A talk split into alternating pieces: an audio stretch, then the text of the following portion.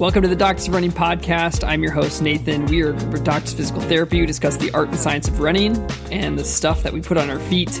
Uh, this is episode number 114, and we have a little bit of a special, spicy little something going on today for you all. We're talking about a fun, a fun topic. We are going to be covering how you can go about choosing what shoes you wear for which races, and if there are reasons to choose different types of shoes for different types of races.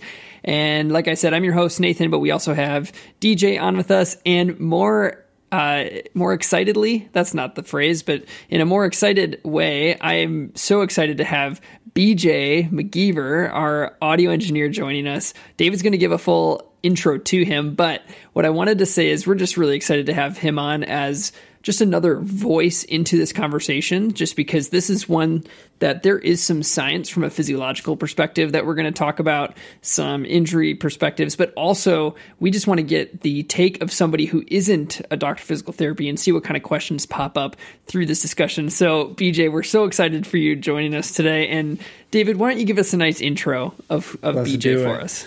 Okay, Flint, Michigan to the Tropics fans, to the Doctors of Running fans, coming in at 5 foot 11 inches, the Lexus from Texas, the man of many names. Some call him the Boogeyman, some call him El Kakui, some call him Casper the Friendly Ghost. We have BJ McGeever coming in on the court.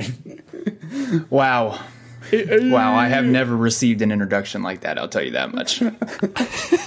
Thank you, David. I haven't either. Amazing. Now I I feel like we have to have David do all the intros. So, but BJ, thanks for coming on live. You're with us every single week, but now people can it's hear true. your voice. And so for the record, for, for everyone out there, we did not plan on this. This is spur of the moment, and I'm not sure why I let Nathan talk me into this, but we'll see how it goes. I did. I talked you into it about mm-hmm. three minutes ago, here we are. and here we are. So this is this Let's is going to be a lot of fun. So, like I said, we're going to be talking about uh, the, that topic of how do we pick what shoe you're going to wear for which races, what kind of considerations should we have, and some tips along the way. So, in that vein, the subjective question for this week is how do you decide right now? How do you go about deciding what you're going to wear for your races? And we tagged this on at the end for our good old David is, or is it just Alpha Fly for everything? Because that's how it ends up being for his his life. But uh, so, what do you what do y'all think? What what goes into deciding what shoe you're going to wear. And we'll, throughout the podcast, we're going to answer that question for ourselves as we go through this. But we, we do want to hear from you. So drop it in the comments. If you're watching on YouTube, you can reach out to us at doctorsrunningpodcast at gmail.com if you want to share some thoughts with us. Always happy to hear what you have to say. So, first, I just want to kind of break this into some categories. So, global question for you, and David, I'll pitch this your way do you think that there should be or can be a difference between the type of shoe you pick for a 5K, 10K, half marathon, marathon? What kind of considerations do go into that from just a race distance perspective? Of course. Uh, when we take a look at the mileage demands, both physiologically and also just effort wise, the difference between a 5K and a marathon is 23 miles. So there's a lot of different things you can play with, whether it's the weight of the shoe, how aggressive the shoe is on your foot. 20 um hold on, 23.1. No, it's 23. Mm-hmm. Oh wait, it's 23.1. Mm-hmm. It's 23.1. Yeah, you're right. You're right. 23.1. Right. Thanks. Bummer. Yeah. All right, you can continue. I went from kilometers to miles there in my head. My bad. Math is hard. Math is hard and I am incapable of doing it.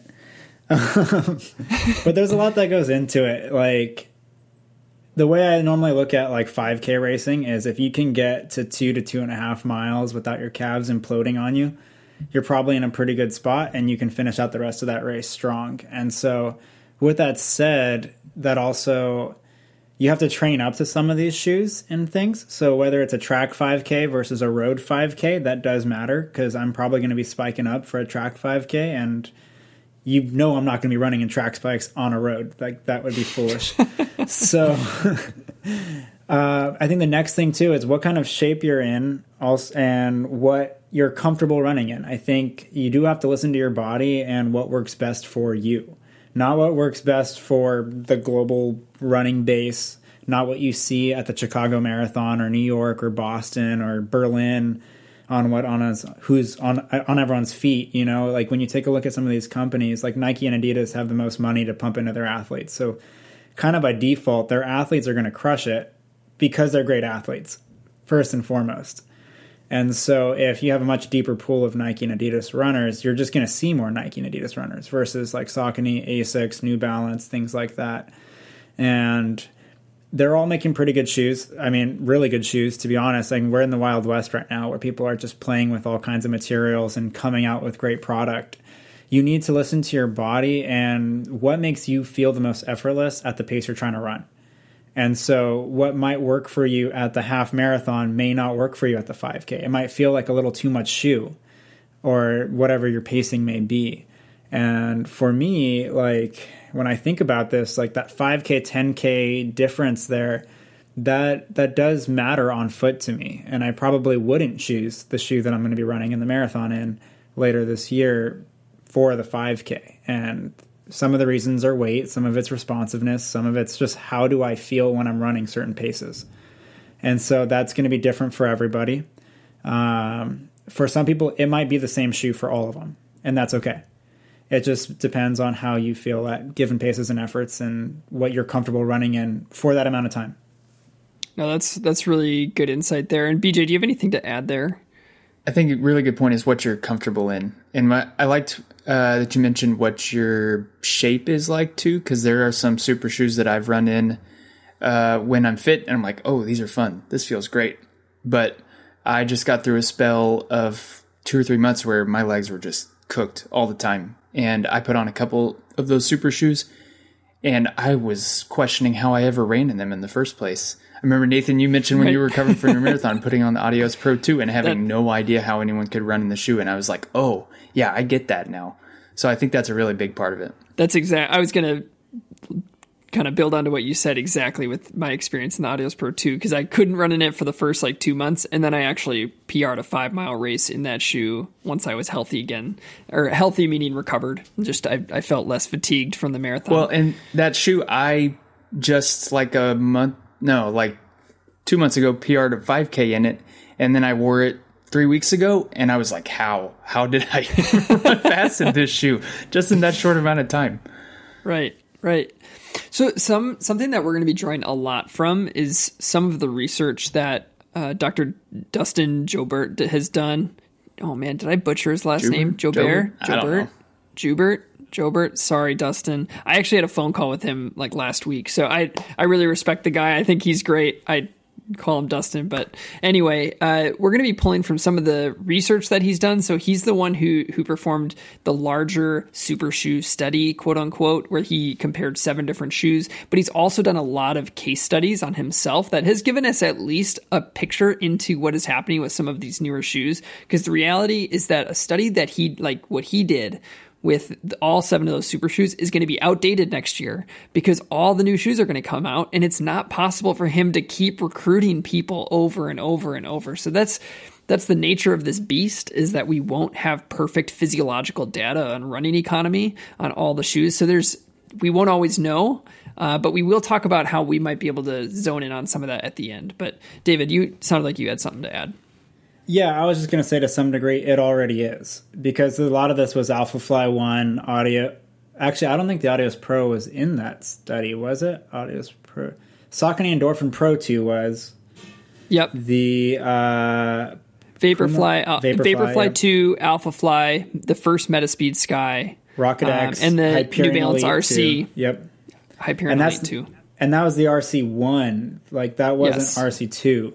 Correct. So like we're already going to be moving towards SC Elite, which would be the RC3 equivalent.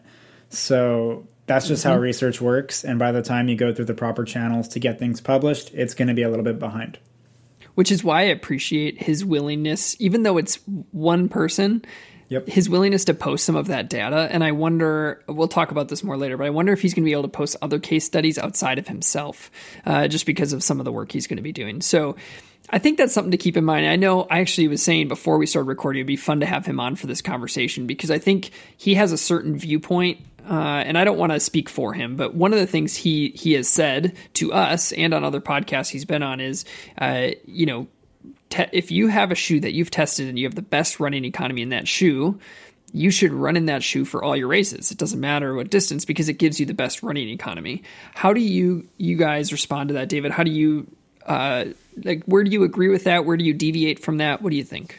Yeah, it's an interesting question because now we're taking physiological principles. I know he's taking a look at kilocalories. He's also looking at VO2 measurements and taking a look at to see the difference between two different pairs of shoes um, economically, calculating running economy from those. And so, to some degree, it's awesome, right? Like you might be taking some energy off and running a little bit more efficiently.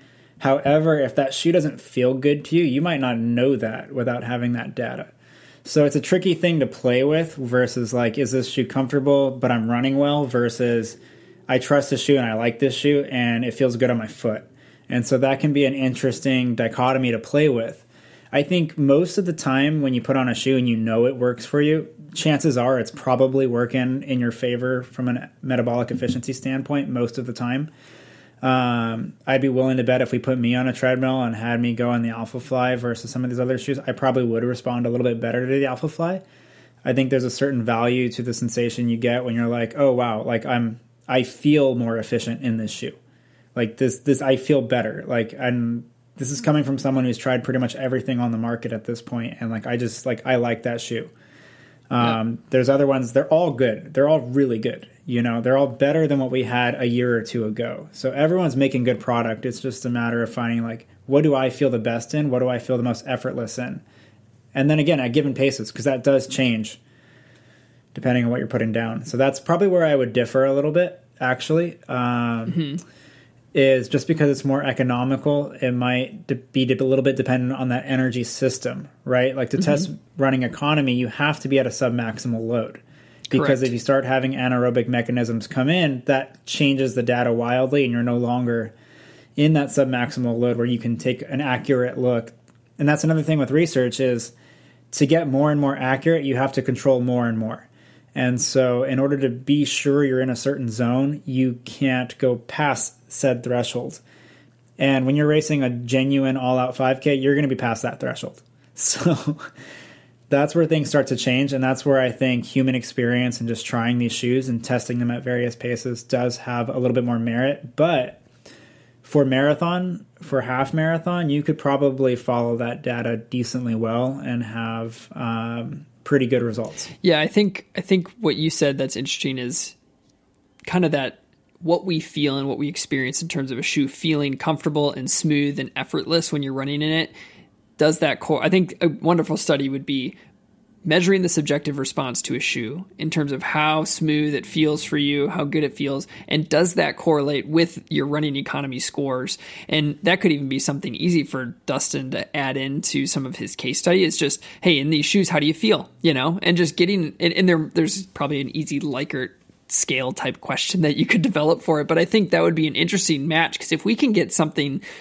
more clinically useful, that you wouldn't need a lot of technology to figure out what shoe is going to be the most efficient. If there's some other metric that even as simple as how you feel in the shoe, or so, there's probably some ways you could tease out definitions of, of what a shoe feels like. I think that would be fascinating.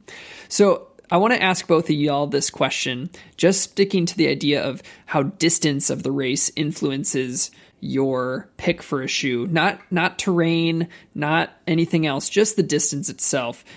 BJ, what do you like in a 5K shoe versus a half marathon or marathon shoe? What are there differences between what you like in those two categories? Yeah, something you said on the show a couple weeks ago is stuck in my head. Like you can suffer through a 5K because uh, it's short. You know, for me, it's like just under 20 minutes. So I can go with something that's maybe going to be a little bit uh, less comfortable. So I want something that's not going to get in my way uh, when I'm trying to run fast.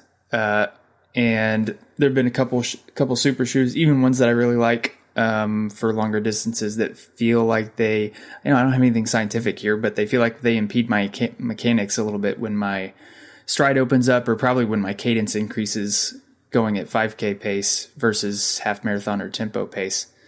Um, so I'm okay if it's a little uh, firmer because I because some of the softer shoes feel like I'm getting bogged down on the ground and the road a little bit too much. Um, whereas it's the mm. opposite. I haven't run a marathon. I've only run a few halves. Um, but it's the opposite for a half oh, okay. where yeah. I want some more softness and I want some more cushion because I know especially if I'm not doing well, I'm going to get tired, you know, come mile nine, mile 10, and I'm going to need something to help me out a little bit more than something that I would love to just rip a 5K in. Yeah. David, is that similar for you or any differences? Yeah, I'd have to agree. Uh, when I take a look at approaching a 5K, and this is actually really interesting because depending on 5K versus 10K, that that choice might change again because 10k is still double what 5k is. So like what you can suffer through a 5k in by mile 5 that might be a little bit different. And I try to take a look at how do I feel when I'm pushing in the shoe? Like not just like effortless wise, but like how does the shoe feel? Do I feel like I'm getting anything from it? Because some of these shoes are a little bit more bouncy the harder you punch them into the ground. And some of them like you to just fall in rhythm and stay there. And so that's one thing that I've really paid a little bit more attention to when I'm trying out certain shoes.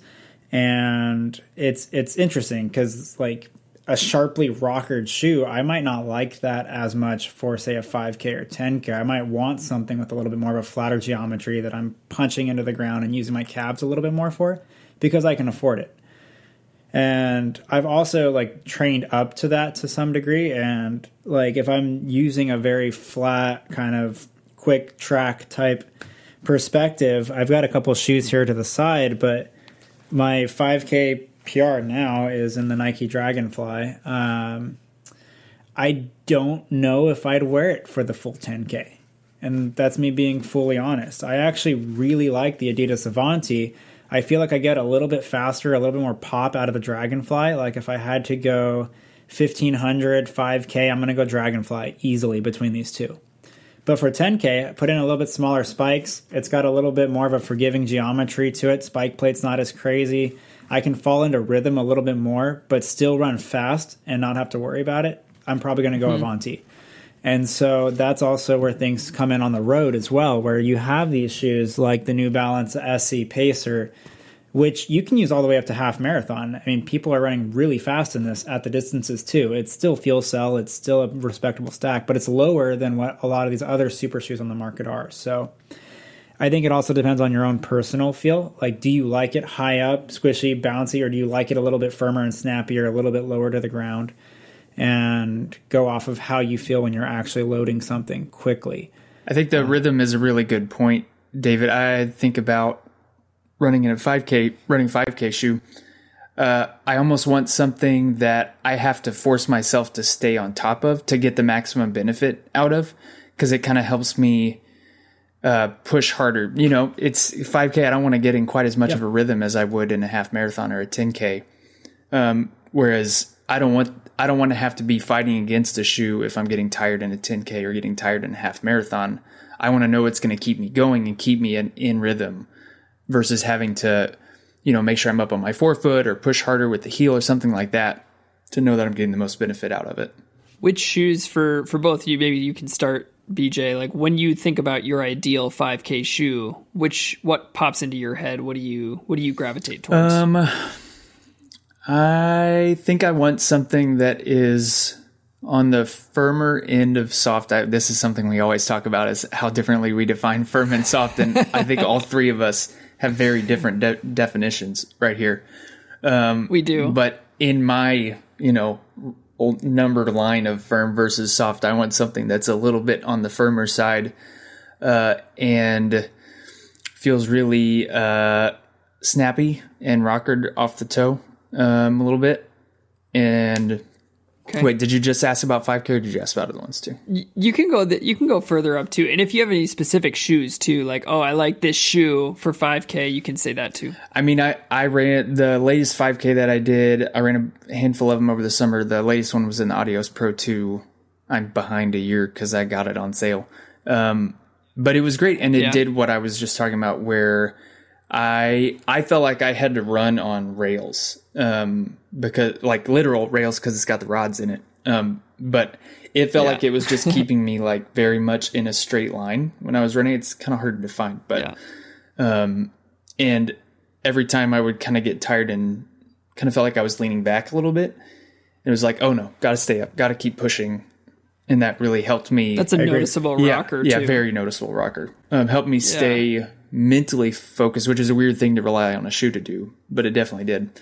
Sure. I will say the Adios Pro 2 is such a fun shoe at the forefoot. It's so poppy and bouncy. It is. But I, I had the same feeling. If you start getting tired, you start slipping back a little bit, you almost start fighting the platform.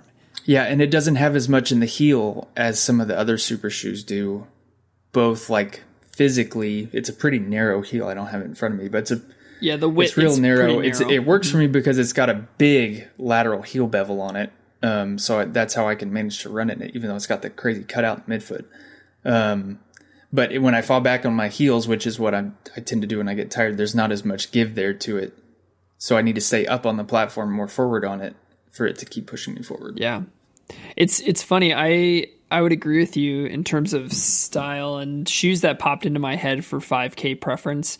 Adios Pro 2 is one of them. That was my like I said that was my that's my 5 mile PR. So that I enjoyed it for that really pushing and even in that last mile when I was really tired, that was a really fun race by the way. I was running against like the high school cross country guys, uh, just a couple of them during the just during their off season. So, but I ended up kicking him down, and I won the that race. It's the only race I've ever won, and probably will ever win in my life. But I was about to give up at like four and a quarter, and then all of a sudden he fell off my shoulder, and I'm like, I guess I can't give up now. But back to the shoe, I think that it had just enough rocker to it where it just kept me forward, and I really appreciated that.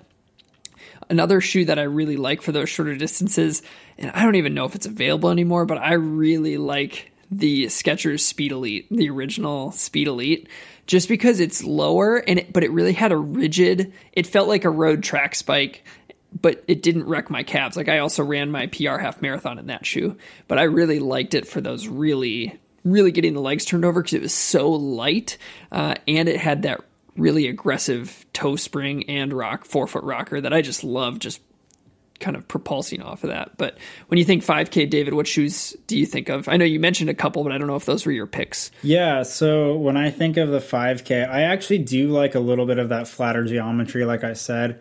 I like having a little bit of toe spring, but I like to feel like I'm really bouncing and popping off the forefoot. And so a couple shoes that I think of pretty quickly. Um, the first two to come to mind um, outside of Alpha 1, but we've got the Puma Fast R and the Asics Metaspeed Edge Plus.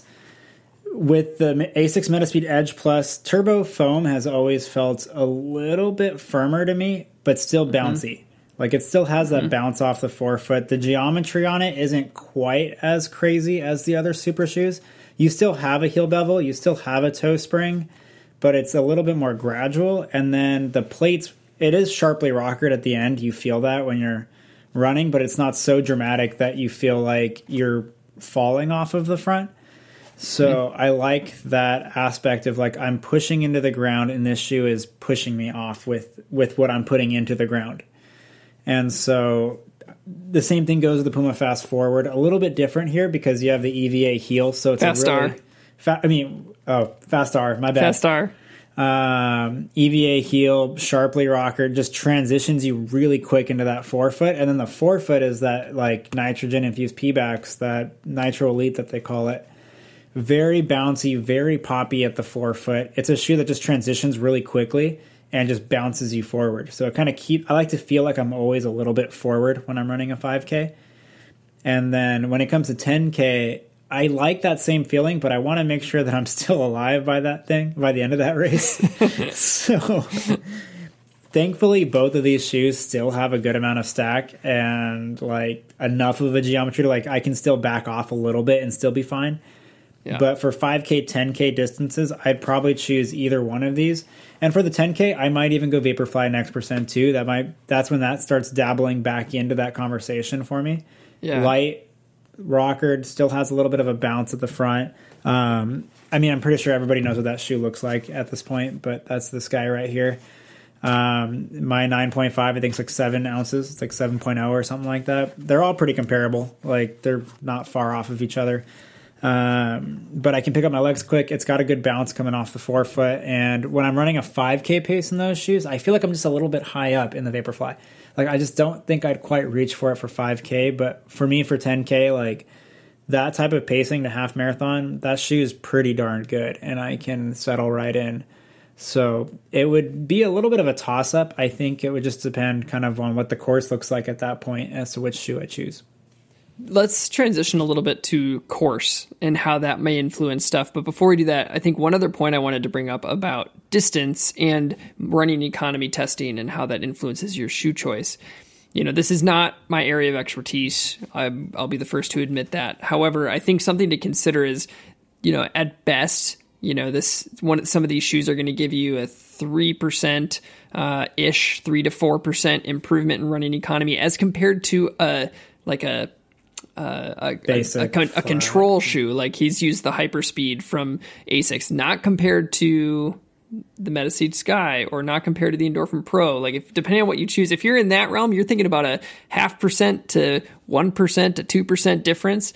And I think when you think about over the course of a marathon, that running economy improvement is going to have a larger impact on performance potentially than it will for a 5K, which is so short. I think that's the other part where you have a, I think you have a little bit more freedom to go towards preference and what's going to help you up here in your head because performance is not defined by running economy. Performance is this huge conglomerate of all of our mental and physical preparation and kind of how we feel that day, how we slept. You know, you can't, you can't predict performance based on your shoe. And so I think when you're at a 5K, you have a little more freedom to find the thing that you feel the fastest in because that psychological benefit might give you just that little extra push that might give you more benefit than if you had the one that didn't feel good but gives you the little bit of running economy boost just because of how short the race is. So I do think that's something to consider as well. Um, I, I want to give a, also a quick caveat that right now this conversation is centering on people who are really wanting to run races for the sake of getting a new PR and running as fast as you can, there are a lot of different reasons to run and a lot of different reasons to participate in races. And we are going to talk about that. So just kind of keep that in mind. The goal isn't always to buy a super shoe to, to run your races in. So just keep that in mind. We will get to that. But it, staying in kind of this part of the conversation, how do you feel like hills or type of course terrain or the amount of turns do those influence the kind of racing shoe that you pick? Yeah 100% it helps determine what shoe you're going to choose. Like we were on a long run today and the shoe i was in like my training partners turned to me like do you feel comfortable going through the section? I'm like in this shoe yeah i'm good. And it was kind of a dirt trail section where we kind of dropped down and took a couple turns and did some things.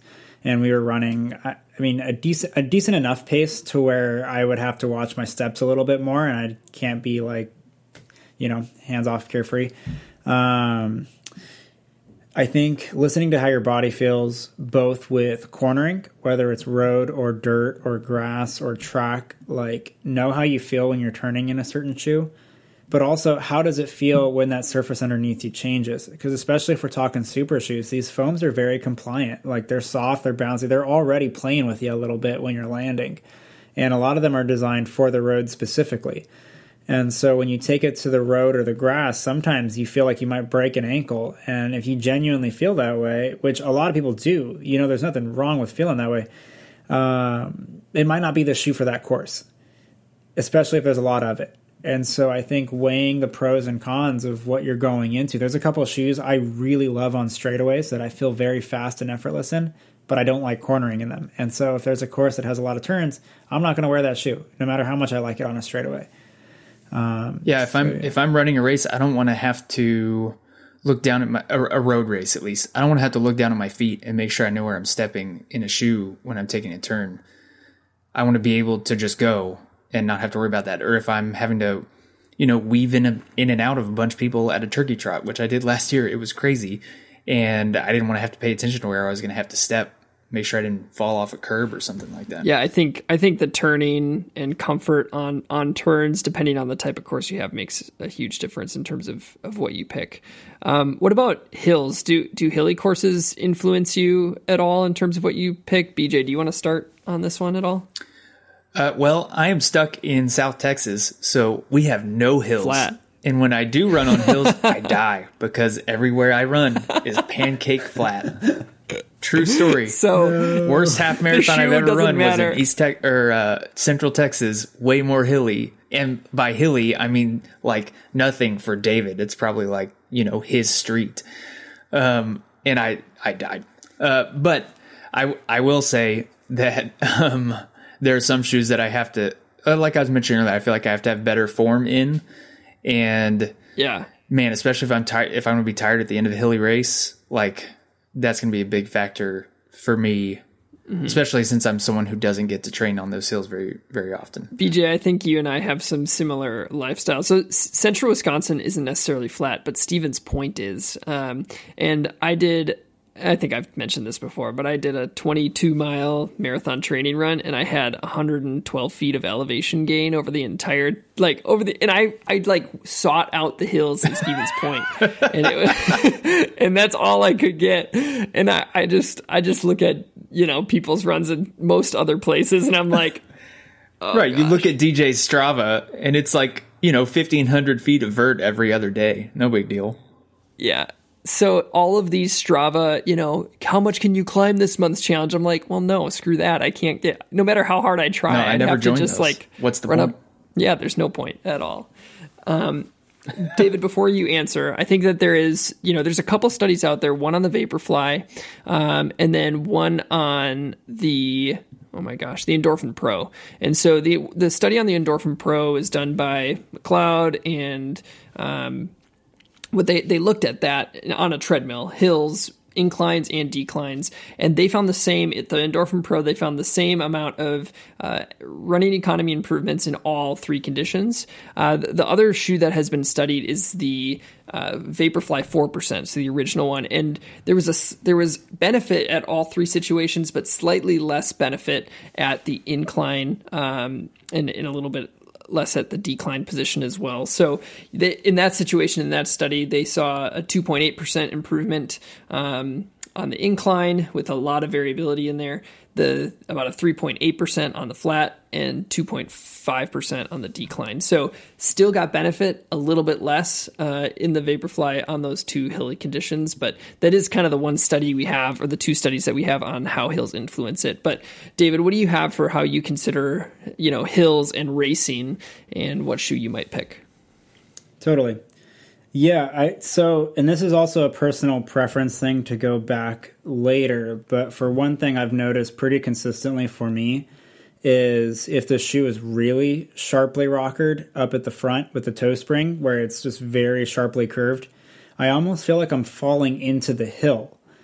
Like I feel like I'm having to pick my legs up more and I'm actually fighting that shoe in the hill a little bit more on the flats it feels good. You're falling off you feel like you're in cadence but it almost feels like it's too much going up the hill. And so those types of shoes i do tend to avoid if i'm running on steep inclines or declines. And then same kind of goes for the downhill too to some degree because you're falling off a little bit quicker. My stride opens up a little bit more. Mm-hmm. And so we're, we just got to talk about the grades of the hills you know? Like if it's a kind of a gradual down totally fine if anything, it might be a good thing because you're just opening up, and as long as you can keep yourself under control, you might have a really good day. But if it's a steeper incline and you're really kind of falling off the front, and now you're starting to get real loosey goosey and the legs are out of control, that can be an issue. So just practice a little bit on these terrains on how you feel in these shoes.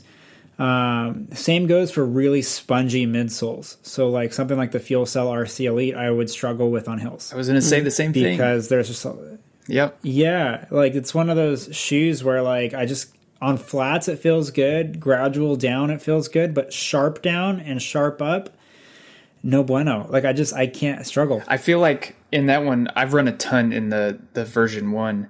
When I hit a downhill, it's like I'm I move when mm. I hit the ground, even though the grip is so good because that midsole is so compliant. It's like I hit it and then I move because the hills, you know, because I'm coming down so much The harder. on shear it. through Same. the foam within the foam itself almost feels like uh-huh. you can feel that. Yep. Mm-hmm. Same with the Adidas Adios Pro.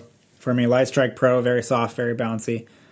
Um, yeah, it's like I need something more stability there, so I like my foot and my legs stay more stable. Yeah, and that's not to say that these are bad shoes. Both are phenomenal shoes. It's just different circumstances that make them act different ways. Yeah. I very much agree with the sentiment on rockers and how severe they are and how I perform on hills. I just feel like if I'm running uphill, I tend to become a little bit more forward in general. I mean, we just from a mechanics perspective, that's just what we tend to do. And I get a little bit more towards my forefoot and activating my posterior chain. And if it has a really severe rocker, I feel like I never get to use it. I just am sitting on the end of the rocker and I'm I'm never actually activating kind of or like being able to propulse through it, which is I I wonder, you know, in terms of severity of rockers, I, I I might differ in my opinion on this, but when it comes to the original Endorphin Pro and version two, I always thought those felt more smooth and gradual than more aggressive. I I just felt like they were rhythmic shoes, and I felt like that's why I could stay consistent on the quote unquote hills that we have here in Stevens Point, which are overpasses. But I felt like I was never really um, out of rhythm. Whereas with some of these other models, I think of the uh, Metaspeed Sky, I had a little bit tougher time getting uphill on those just because I I would have to try to like use a rocker that I can't really utilize is what it felt like. So yeah, there's also a little bit less stack on those. So like to take the hills for example, Endorphin Pro one and two and plus worked a lot better for me with steeper hills than the Endorphin Pro three did. Mm. And that increase in stack made it just a little bit softer, a little bit just harder to use. And so like that sharp rocker and the soft foam that we were just talking about. Like you get the double whammy in the Endorphin Pro 3 where phenomenal shoe, great shoe, but like steep hills just doesn't do well for me. And where Endorphin Pro 1, 2, and Plus were actually quite good. And that's one that I felt like you were mentioning, you know, naturally leaning forward when you're going a hill. That's one where I really felt like if I have a good forward lean from the trunk, that one just like the mm. Pro 1 just like sent me forward way more than most other shoes yeah, do. Cool. So I'm going to circle back to a previous conversation. We first talked about 5K shoes and kind of what you lean towards personally and how you pick them for you. Let's do that same thing for half marathon or marathon. And this is a question mainly for David, but BJ, you can answer too. Um, like David, we know that you've chosen the mar- or the Alphafly for a marathon. Is there a course or a type of course that would switch you away from it? for even a half marathon. So like at what point does a hilly course switch your choice? Like when does it become significant enough to change? But first tell us what you look for in a half marathon marathon shoe, which might be different but kind of that long distance racing. And then at what point does a course actually change it for you? Yeah, that's a great question. I think first things first before anything is how do I feel in that shoe when I run beyond 15 16 miles? that's a great insight into how you're going to do at mile 20 plus. You know, if you can trust this shoe for that long and your feet feel fine, the rest of it's you. That's not it's not the shoe. So that's going to be your own conditioning, everything else like that. If you're going to have problems in a shoe, you're probably going to have it before you even hit mile 10 to be completely honest. But like let's say like with Alpha Alphafly 1, this is something we talked about a good amount. It gave me some arch pain. Like it wasn't not always. Like I don't know if it was my own intrinsic foot or the way it was shaped, real narrow in the midfoot, and you kind of fall over that plate a little bit. Um, but that was a shoe that when I took it beyond 15 miles, I kind of always knew it would be a little bit of a gamble. And I decided to risk it for the biscuit. And um, that wasn't the shoe of what resulted that day. But um, I think Alphafly 2 cleaned that up a lot. And so I think that will change things going forward for the marathon. I think I'm most likely going to run in the Alphafly 2 for the next marathon. Um, with that said, I'm still on the fence about running it in the half. And so that's an interesting thing to bring up as well.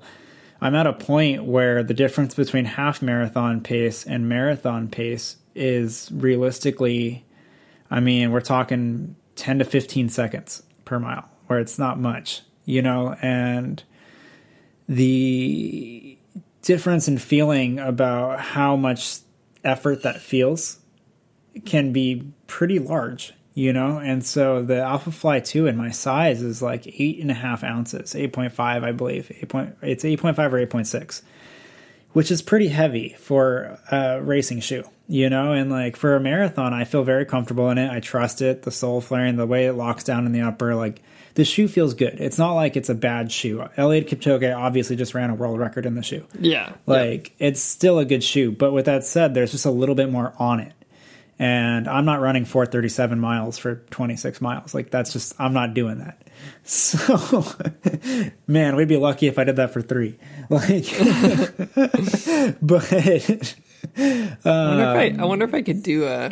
I bet I could do a 400. It's been. Have you not? Have you not seen it? It's been all over. uh all over Instagram lately. I've seen on like my search page they have the Kipchoge test, so they oh, set yeah, the yeah. treadmill, treadmill to pace 437 pace, and you jump I, on and see I think I could go 5k survive. at that if I really, really train and go for it. But like, I mean, what would that be? That'd be like 1410, 1415, something like that. I'm with Nathan. I'd be lucky if I get a 400. yeah, I don't. I know I could get 100 in, maybe. Yeah. Yeah, I think I could do a 100. But like with that said, it just feels like a lot of shoe for me to run that fast in. You Yeah. know? And mm-hmm. same goes for the half marathon pace. And so that's where I'm on the fence where I'm like, I feel like I could do it, but I f- don't know if nine miles in, if I'm going to regret that decision. So, what And kind of course would would switch you to something a little bit more? I don't know. Would it be Yeah, towards it's like- something more stable, something less rockered? Like, what what would be the change? Right. Yeah, I think the more extreme the course is, the more neutral I'm going to go. Uh, being like less rocker, less bounciness, less compliance to the foam, just a more shoe, like a shoe that's very predictable that I can trust. And right now, for me, that would probably be. I'm looking around here. I got like a bunch of shoes underneath me, so I apologize, fans.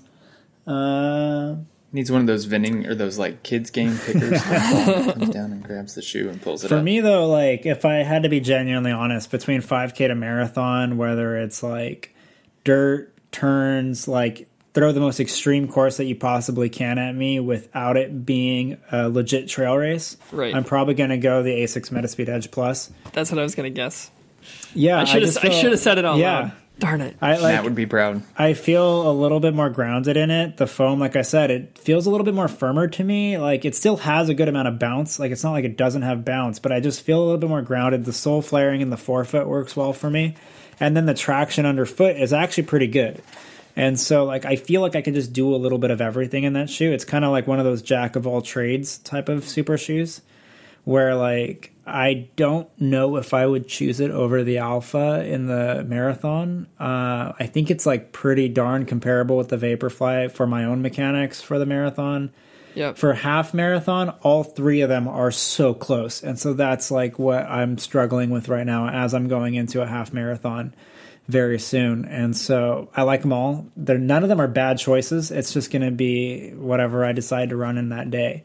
Yep. Um, but with that said, if it's sharp hills, sharp declines, sharp turns, I'm probably going to reach for the Asics Metaspeed Edge Plus for me.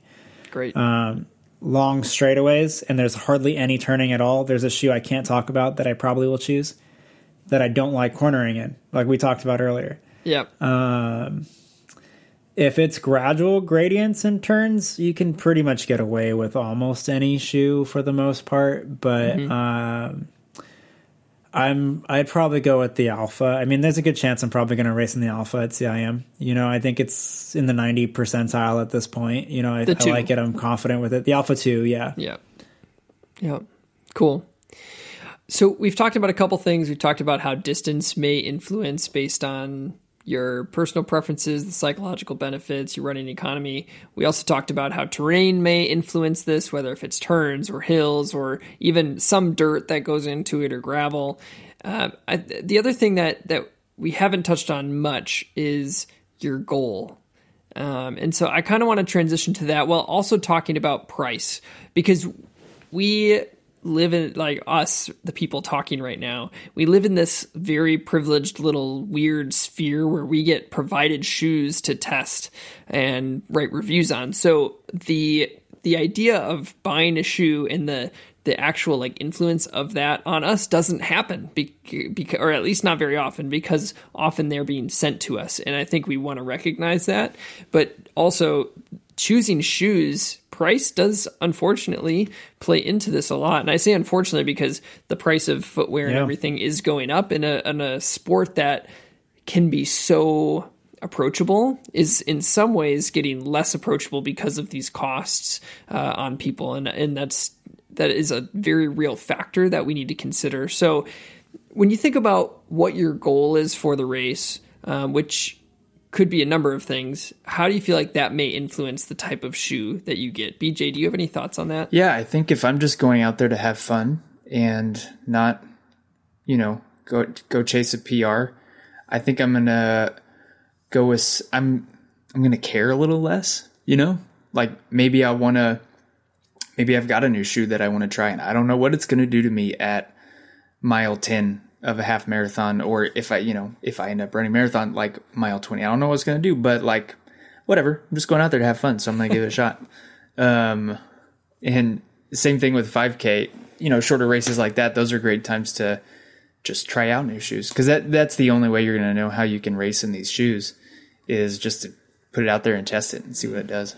Yeah. And I think too, you know, that if if the goal of this run is to run a 5k or to run a 10k or to run a marathon or an ultra marathon we've said this before but super shoes just aren't necessary. Um, we've we've talked there's some studies out there there aren't many but there are studies on uh, how much running economy improvement you get from these types of shoes at different paces. Um, and Dustin has done another case study with it, but you know, you go down to a 10 minute per mile and you still, and like he did the Vaporfly against the uh, Asics Hyperspeed, and he found for himself, this is just a case study, at 940 pace, um, 940 per mile, six minutes per kilometer, he's getting a 1.6% improvement. And then when you go down to a six minute per mile or a 345 kilometer, he's getting that 4% improvement from the Vaporfly. So you're seeing this kind of you know a gradient of it's getting more running economy improvement as these people are running faster. Keeping in mind that he's not someone whose self-selected pace for a race is a 940 i think that might be something that that that plays into it more so than just what's happening uh, to his body. But I, I think you can still get some benefit from these shoes, but is that the point of the run? And I, I think for most of us, the answer is no. the answer is I want to run a marathon and I want to do it healthy. And I also want to set a PR, but that doesn't mean you need to go buy a shoe. Um, and, and I think that's where the marketing gets at us. It's these things are marketed as excuse me, as these marathon shoes that you have to have to run your best. And I just don't think that's the case. Um, I know that if I wasn't in Doctors of Running, I wouldn't own any of these super shoes, which is which is weird to say that now that I have tested most of them. Um, but I just I know that that's how budgetarily that's how we would function is I, the money would be the factor that would keep me from buying these shoes. I'm not a high performance runner and i think that i could perform pretty much just as well uh, without without them and at least work towards the goals that i have um, without these shoes. So i think i think it plays a big role and as I, I think I'm, I can say I'm like the most uh, normal yeah. runner of the group. Like I, have only been doing uh, DOR for less than a year now, and I had the first few race, first two years of racing or running that I did. I didn't. I had like two shoes, and I didn't have any super shoes. I don't think I even think I knew what they were for the longest time, and I had a great time racing 5Ks and 10Ks, even a half. I ran a half in like a old New Balance shoe, mm-hmm. and it was a blast because you know it was my first couple races and it was so much fun. And you know what the gradient's like when you're getting better at those early times, like oh yeah, you're just performance is just shooting up as you train. Fun. Um, and you know I felt great and had an awesome time. And you know I can't. I'm like you. I can't go and afford you know two hundred fifty dollars super shoes, especially right. multiple. And then when I did finally get one, yeah, I deliberated, and this is my personality, but I deliberated for so long picking out a super shoe because I knew it was like, okay, BJ, this is the only fancy shoe you're gonna have for the longest time. You're gonna put, you, know, you got to put all the miles on these shoes. You got to pick out something that you like because you're gonna use it for How'd all you your pick? races. I think this is valuable. How'd you end up picking one? Okay, uh, I what did you pick? I know. I, I know, had. I got the. This was let's see, twenty uh, I think. Um, I picked the RC Elite One because I really liked New Balance, and I think that's kind of what it came down to for me. And I I knew enough to know that I needed um, that like stability was something that I kind of wanted. So I was afraid of running in the Vaporfly because I knew like you know the midfoot's real narrow, and the irony is like the RC Elite is incredibly unstable in the midfoot. Um, but I knew I liked New Balance. I knew I liked soft shoes And man, when I got that shoe and put it on for the first, I, I'll never forget my first run in that shoe. I was like, whoa, feels like I have a trampoline on my feet. This Yeah. is crazy. And, you know, that was their, their very first super shoe and their shoes have only gotten better since. So it's, you know, that's the other thing to keep in mind for other like normal people like me. You know, you get your first super shoot and it's going to feel, if you pick one that works for your mechanics and you're comfortable in, it's going to feel like something crazy. It's going to feel like you have rocket ships on your feet. And that, that alone is worth all the benefit. I don't care what my running economy is. I'm never going to be able to test my running economy Yeah. in a lab. Like, Yeah. you know, 99% of people are going to be able to do that. But if you get a shoe you feel good in and you feel like you're flying in, that's all you need. I might butcher this. It was one of these two guys. It was either uh, Bashir Abdi or it was Kenenisa Bekele. I can't remember which one. But they said if when you go to buy a pair of shoes, buy a shoe that you're excited to run in because then you're going to want to run in that shoe Yeah. every day. Heck yeah. Like when you go to get a pair, make sure it's something that's special to you that you want to go and actually do the thing in. So Yeah. there's a lot of value. And man, whenever I would do my, uh, whenever I had a race coming up, and I like I did a couple tune-up workouts before that race, you know, whether it's you know six by eight hundred for a five k or something like that. I remember the night before even getting excited, like yes, I get to wear my RC Elites for my workout Yeah. because you know I didn't ever want to touch them because they were You my know- race shoes. I remember getting like super pumped to put those shoes on, and I think that plays a huge part of it, both in the performance of the workout and in the race you itself. talk about getting the shoe that you're excited to run in and i i work with a number of runners right now and in one of those people i that they were not running in shoes that were designed for running they were just running so when they went and they bought a new balance 880 they went berserk yeah. it was that same feeling of like I'm on clouds. This is the crazy. I can't wait to go on a run, and I think that experience happens for us. Um, and you know, once you run in shoes, eventually they all just start to feel like shoes. But uh, you know, I think that there there is this magic to finding something that does promote again that psychological excitement about running, and it doesn't need to be a two hundred and fifty dollars shoe. Unfortunately, you know, most shoes, uh, you know, quality foams, you know, you're looking at 130 plus at this point, so it's still not cheap, but there's ways to get them a little bit discounted through buying a year later because it's still a good shoe. Yeah, They're still wait a year. good. Yeah, Don't let them tell you that it's like that much better. It's No. not. Go get Adios Pro twos for a Yes, hundred exactly. bucks. yeah, just get it a year later. Endorphin like- Pro twos for fifty bucks. They're so cheap. Man, It's- there was a steal on the Endorphin Pro for a little bit. I forgot They- what it was. It was like 80, 90. They're in the something like that. 80s, yeah. Saucony was just giving Man, them away. That's such a steal for that shoe. Man, Yep. Yep. It's still great. they're out So- there if you look and you stay patient, you know. One thing I will say too is, and I think BJ hit the nail on the head on this, the average consumer, including myself, including Nathan, like we're in a very unique cir- circumstance here. Like the average person does not have $250 to just go spend on a pair of running Yeah. shoes. Like that's a pretty heavy chunk of change. That's a quarter grand, you know, like that's a lot of money. Um, and so there's a lot of other shoes in the middle that have like that's where the performance trainer category I think really shines mm-hmm. is you've got inexpensive shoes. Like one of my favorite shoes this year is the Asics Evo Ride 3 and or Yes. Asics Noosa Tri 14. It's what 120 something like it's it's it's a steal I think. And and it's simple. It's nothing like from mm-hmm. a, a technology standpoint it's the reason why it's as cheap as it is is because it's not using any of those crazy foams or new mm-hmm. technology. It's a simple geometry. It's got a gradual toe spring. You feel like you're always forward. It's just a fun shoe to run in with no like major frills besides that. Yep. And so it's one of the shoes that I get excited to run in when we're not testing other shoes. Like, and it's one of the most simplest, most pure enjoyments that I get. And I think that's a great example. Puma Liberate is another good example. I think that shoe's 110 bucks, and it's and it, and that's just a lightweight. could- you can turn it over. Yeah. I think I could rip a five k in Yeah. a Puma Liberate. Yeah. those shoes are so great for The short other one distance. that was in my head. The Oh, Adios go is what 120. yeah, the Adios is that the seven that you have there? Adios seven. Yeah, Adios 7, solid shoe, and it has a little bit of Light Strike Pro too. And you've got that torsion system. It's a snappy, firm shoe that you can turn over, and like it's a fun shoe to run fast in. And it's a fraction of the price of a lot of these other shoes. Yeah, I think that's Nathan. Go back to something you said. I think it's important to remember. Like you don't, you don't need a super shoe to have a great race. You don't need a super shoe to get a PR. Like you said, you wouldn't have any super shoes if you weren't in the spot that you are. And I would have zero hesitation running a race in any of the lightweight trainers that I had. Even now, having you know a handful of yep. super shoes, I'm confident I could go race anything up to a half in any of the you know endorphin speed, yep. endorphin shift. Rebel V2 is like one of my all-time favorite shoes. I run any race yep. in yeah, that shoe. It's a great shoe, and I would do just as well as I would in a super shoe. I have little doubt.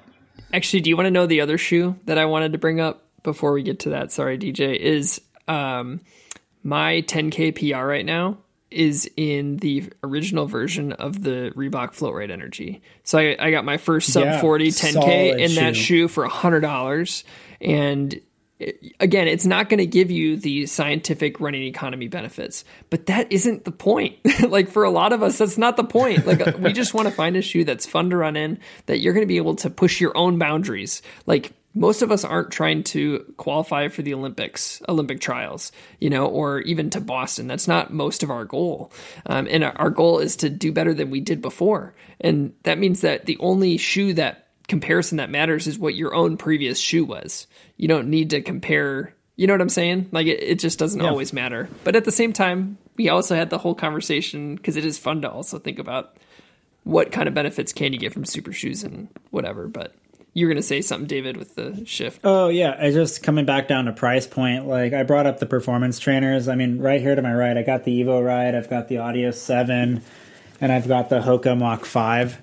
Like these are all kind of like cheaper to middle tier type pricing with responsive lightweight shoes but it doesn't have to be that either. You know, there's a lot of people that like having something that's still lightweight, still has a decent amount of cushion underneath their foot that they just feel like they can fall into rhythm and just make running a little bit easier for them. And some of those shoes are shoes like the Saucony Endorphin Shift series. This is a Shift 3. Um, it might be a little bit more expensive. I don't know the price point on this one, but it could be something like the Asics Super Blast, where now we're starting to put some of those new generation foams in a non plated model that could be a little bit cheaper. Uh, Saucony T- Tempus.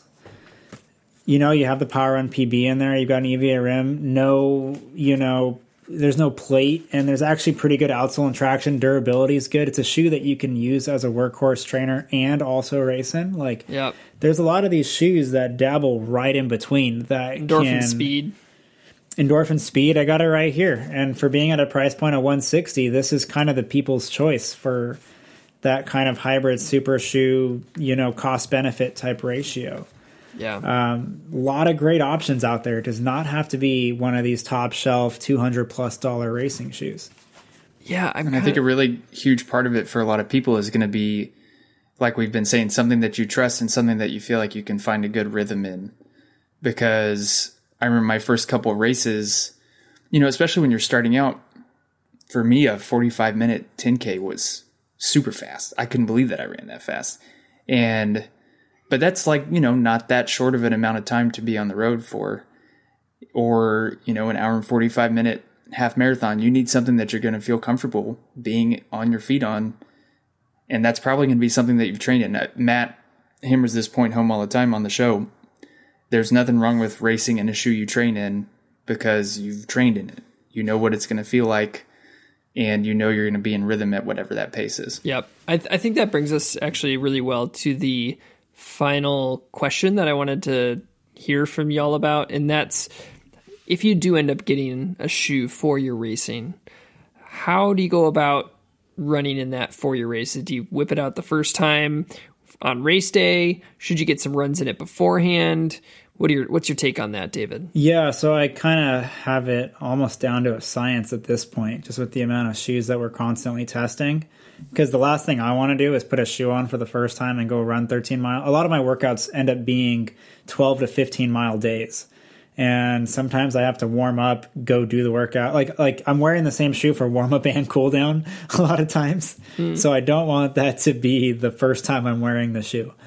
And so I'll do a couple things. I'll usually have a couple easy days leading up to a workout. Um, if I have more time, then I'll use it. But um, one day will be, I don't know, like easy five to six with some strides. So you do that, wear a different shoe, put it on for the strides, get a feel for just how it feels. first because it's going to be pretty harmless. You know, just make sure it's locked down well. You're not having any heel slippage or something. Take it out for a couple strides when you're already warm. Just get a feel for the shoe. And then even if it's a super shoe, there's nothing wrong with taking it for like a two to three mile shakeout just to get another feel for it, break it in a little bit, um, those types of things. If think if you do have a situation where you can warm up, change shoes, and then change back into another shoe for cooldown and have a decreased volume in that shoe, that's perfect you know, especially if it's a controlled pace that you're hitting. Not mm-hmm. everyone has that kind of regiment. So if you don't have that kind of regiment, just build it up and just be like, okay, I know what this feels like for three miles. I could probably do it for longer now. Yeah. And then once you, you usually have a pretty good feel at that point of like, okay, I think I can actually use this. Yep. And then now you take it for the actual effort and then then you're really going to know, you know, like when now I'm tired, now I'm moving faster, now I'm actually at a decent effort that's going to be somewhat close to what I'm probably racing at. One thing I'm going to just tack on there for someone like me who from I'm thinking marathon. So I'm I'm thinking for the marathon right here. For someone like me who's running a bit slower. So like I ran a 330 a year ago. And my long runs were at you know, an 8:30 to 9 minute pace. That's kind of what I was going. My marathon pace was an 8 minute mile. And so all I all I knew is that I wanted to take the shoe that I was going to race in for a, run that was over 15 miles, at least one, you know, and building your way, building my way up to that and doing some of my workouts in the shoe. But I also, because I'm going to be at this more steady pace where I'm not actually pushing that much at all, I, I really wanted to feel comfortable in in that 15 mile plus long run, even at a pace slower than my marathon pace, which actually was super helpful because believe it or not, I did not finish strong in the last like two miles. I was strong until mile 24, and then the wheels fell off. And it was nice to have a shoe that I knew that I could run slow in because I, I, just felt comfortable with it. And it, I ran it, I did that one in the Endorphin Pro 2, and I felt good at slow paces and I felt good during workouts. And so the fact that it hit for me, someone in that kind of 330 realm, it was nice to have a shoe that I knew I was going to be safe in if I was super tired. Whereas for me, the Adios Pro 2, I would not want to run in that when I'm tired. Um, like wicked tired. If I'm 5k tired, yes, but if I'm if I'm tired, tired, marathon tired, no. So I, I definitely think getting a long run hey, in. You could be tired, tired during a 5k. It's different though, right? Like true, but it's only it's gonna last like yeah, two minutes. Yeah, yeah, a minute. Oh, it, it can no last a full mile. but it's different though, you know. Like it's different. It's different. I mean, if you're tiring from, for me, like, you know, 615 mile pace down to seven mile pace, like that's a big difference than going from like marathon pace to holy crap, my and legs I'm walking, are fall yeah. off pace. uh huh. Yeah. But I think, uh, I like to, I, I kind of have a system like David does. So I'll do an, you know, an easy shakeout with some strides in it to see how much fun it is on the strides. And then I'll do a, um, do a workout in it uh, something like tempo run or some intervals to see how it handles at pace. And this is usually, you know, one of the things that, uh, I mean, the whole reason we're having this conversation is I, I think big part of it is to, uh, like practice in the shoes so you know how you're going to feel, so you know how it feels, so you know what to anticipate. It's something I feel like we've talked about a good bit is making sure you get practice in these shoes. You don't just strap on a brand new pair of shoes that you've never run in on race day. I mean, you can, but like, know you're going into it with some risk.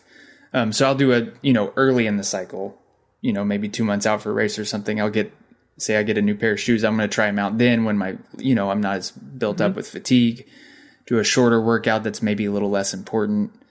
Uh, the other thing, kind of like you, Nathan, is I like to put them on, uh, like the second half of a long run when I'm already a little bit tired. Maybe I've already done 10 miles or something. I've got another six, another five. Throw them on then and see how I feel. And I'm running about the same yep. pace that you are. So it'll be on tired legs, but you know, not just easy pace, but something a little bit slower.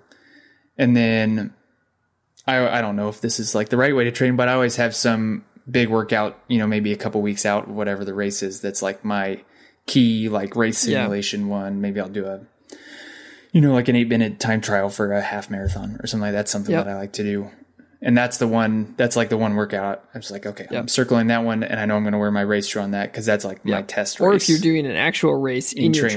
training, like if you're doing a 10k during your marathon block, totally. that's a great time to to use it. So, Mm-hmm. well, good. I think this was a great conversation, just getting everybody's perspective because I I think that there's. I, I don't want to say there's an overemphasis on running economy, but it can definitely drive the conversation a little bit too strongly, in my opinion. And there's there's some space in this to consider things like that impact our daily lives, such as price point and thinking about what your actual goal is and the psychological benefits of different shoes. So I, I think it's a really good conversation. One thing I'll just touch on, and I'm going to sign us off here, is just when you think about how do you go about picking a shoe, and this is where I do think your your running store, your local running store, can be a huge asset. If they allow you to run in a shoe for, I would ask for like five to ten minutes in a shoe jump on their treadmill or jump outside and get yourself a nice five to 10 minute run where you start really easy and just see what the shoe feels like and then hit, hit your marathon pace, your 10k pace and just see what the shoe feels like and let that really drive and do that two to three times with three different shoes and then pick the one you like the most. They're going to be your, a big asset for you. And then there are some universities, if you're really curious about uh, running economy and which shoes the best, there are some universities that use their VO2 carts where you can pay them to do running economy testing between different shoes. And I know Dustin is doing this at his university. So um, we might tag some of his info or at least his website, but um, he's he's got some of that going on. So again, thank y'all for joining us on this conversation. We want again, we want to hear from you of how you go about picking your shoe uh, for races and just kind of getting a little bit more information on how different people are going about these decisions. And if you want to follow what we're doing, you can go on doctorsofrunning.com. We have all of our reviews and stuff on footwear science, and we do have a super shoe guide uh, that goes through all the current plated shoes. So you can check that out as well. And as as always, email us at doctorsofrunningpodcast at gmail.com. Happy to get back to you as soon as we can. We all have pretty busy lives, but we do love responding when we can. Have a great day, night, morning, everybody.